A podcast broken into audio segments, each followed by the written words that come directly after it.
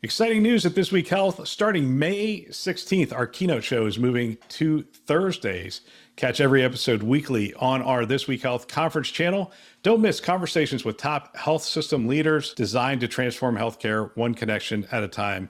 Subscribe to This Week Health conference and stay updated every Thursday.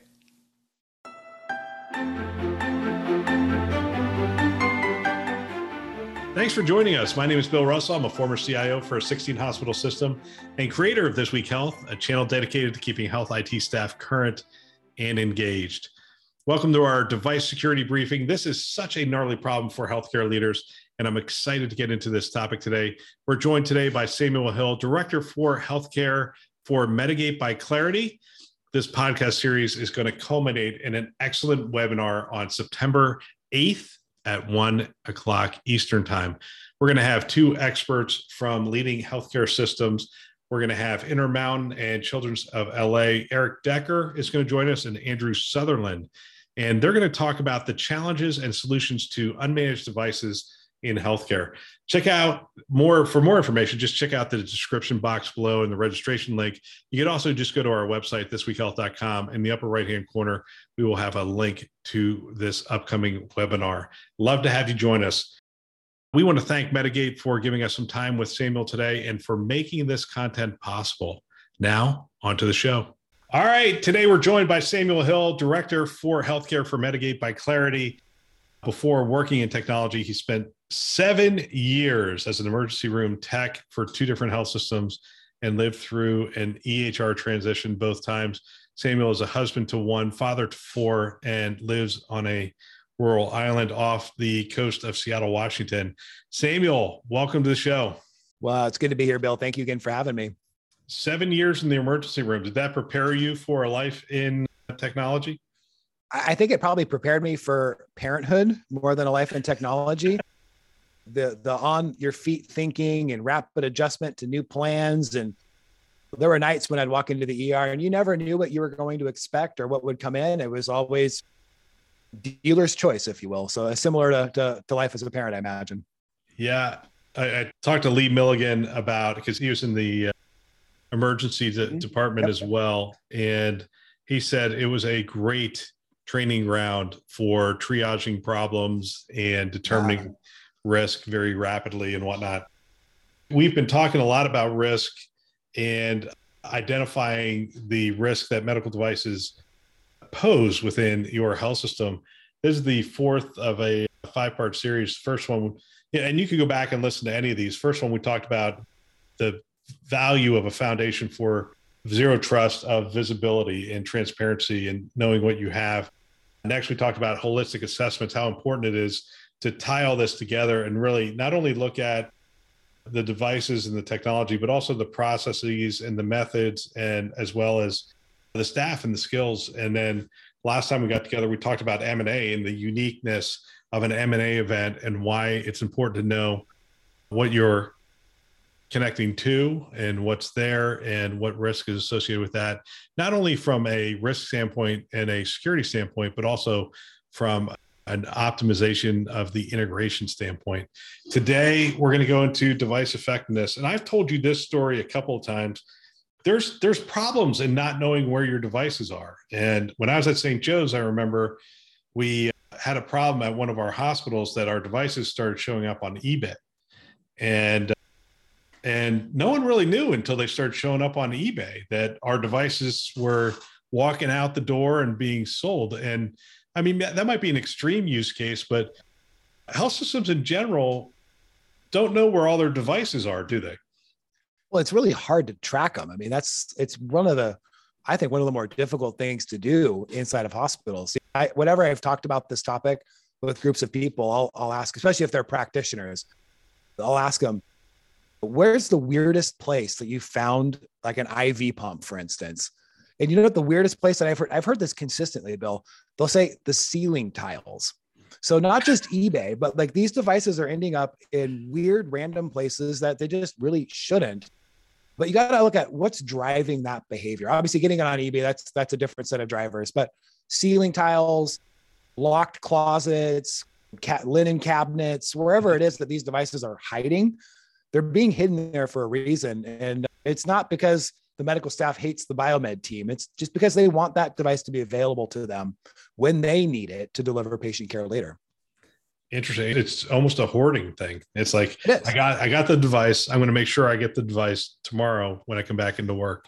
Absolutely. Yeah. And it's and then my favorite was the whenever a device would break in the unit, we needed it to get fixed. And I would just take one of those little paper napkins out of the hand washing station and put a piece of tape and, and just write the word broke and tape it to that device.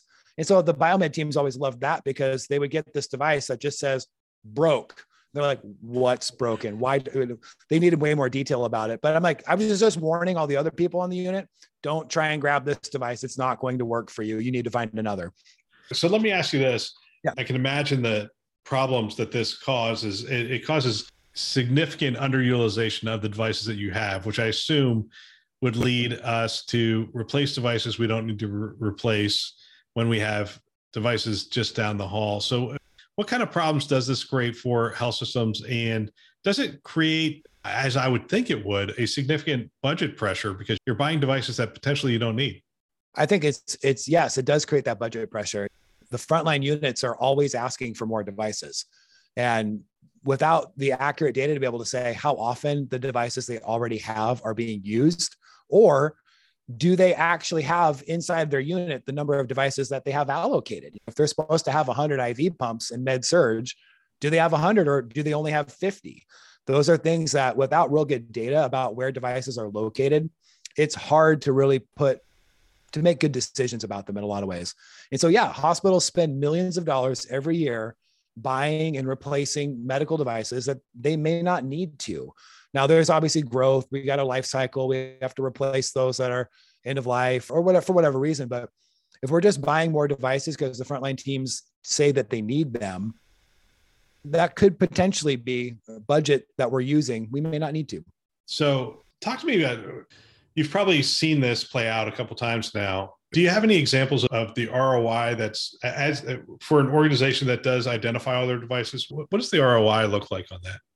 Well, I'll tell some stories from what we've seen from some of our customers. One hospital said they do preventative maintenance on all these devices, usually every single year, which may, maybe that's something that can be impacted. But there's always about 10% of the devices they said that they can't find every single year when it comes time for the preventative maintenance. And so, with tools that actually can help them locate where the devices are or where they were last seen, they took that time of finding that 10%, which they estimated to be about 500 people hours they took that down to about five people hours to find the remaining balance of devices that needed preventative maintenance. Another hospital, this was an academic one, they said that they had they discovered that there were 3000 devices that were just sitting around that had not connected had not been turned on in, in over 90 days so there's 3000 devices that had not been seen transmitting on the network in over 90 days which they can go find them now get them turned on or reallocate them redistribute them to meet some of the needs. And so imagine if all of a sudden, instead of having to buy 3,000 more devices, you were able to just find 3,000 that had not been turned on and then deploy those to the frontline units that are asking for them. That's pretty amazing. Why is the device inventory so hard to maintain? It's not hard to get that one time, right? We can all do right. a we can do a physical inventory, we can do even electronic inventory, but why is it so hard to maintain? Well, the uh, part of the difficulty comes from that they move around so much. Like, right. and they should be in this place. They should. They're li- they're literally on wheels. Literally, yeah, right, literally. And with all that movement, the dynamic nature of patient care in hospitals, that's where it becomes difficult. So, without a real dynamic feed of information into your records of truth, it really is a point in time. It's not going to help you. So great, you got it. You got a record. You got a whole list of these devices that you just purchased that were now on your loading dock They've got uploaded into your management system, but then they get deployed in the hospital. And what versions are they running? What software do they have? What do they need? What preventative maintenance cycle are they on? All of that detail becomes uh, quickly out of date. And so there's an opportunity here to free up budget. This is a hot topic right now. Everybody, yep. we're talking about the fact that we're entering sort of a recessionary time, and during recessionary times, it's hard to get replacement budgets and those kind of things. But essentially, what we're saying is there's likely in this area of medical devices, there's likely unaccounted for devices in your system that could be redeployed today and uh, relieve some of the budget pressure. There's some ways of that. Yeah, absolutely. We've seen it where uh, we had a customer that said they request for a new, like, I think it's a C arm in an operating room. And they were able to avoid that capital expense because they better utilized the ones they already had. And so getting into territory now where we're making it more efficient for the delivery of care in some ways, but also we're meeting the needs of the front line. That's really what's important. Alternatively, so if there's a bunch of devices that have not been turned on, are not connected, that are not in your system, if an IV pump specifically, if that IV pump has not received the latest pharmacy guardrails, that pay, that device is really no longer safe for patient care. We can't use it anymore. We shouldn't be using it. Or if that device was stuck in a ceiling tile and then the biomed team wasn't able to find it and get it through its system, so they mark it as lost in their management system.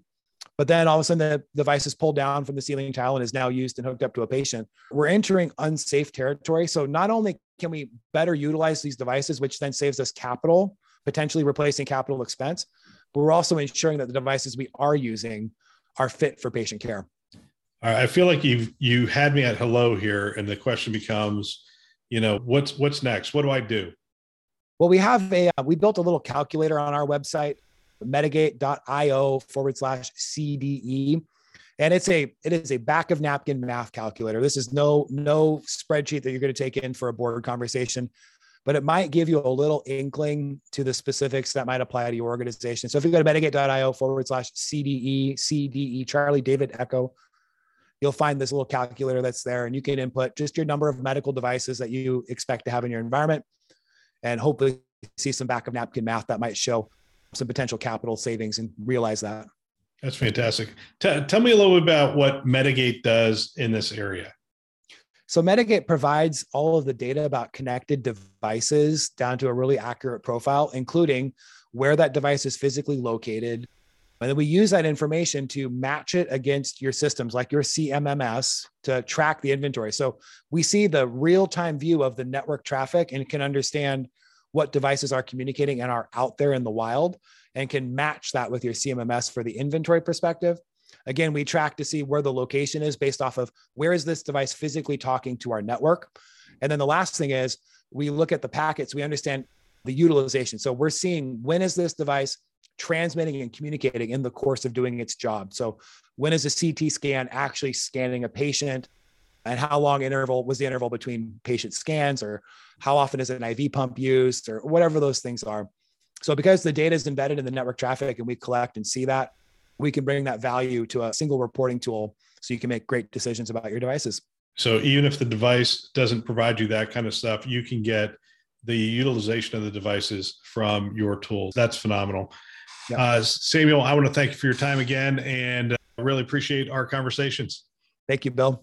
What a great discussion. I want to thank our sponsor for today, Medigate by Claroty for investing in our mission to develop the next generation of health leaders. Don't forget that this whole series ends, culminates with a great webinar that we are going to have. And we have two great healthcare leaders who are going to join us Intermountain, Eric Decker, Children's of LA, Andrew Sutherland.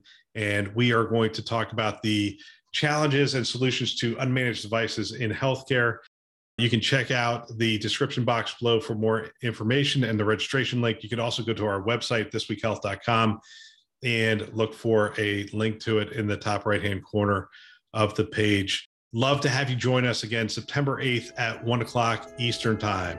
Thanks for listening. That's all for now.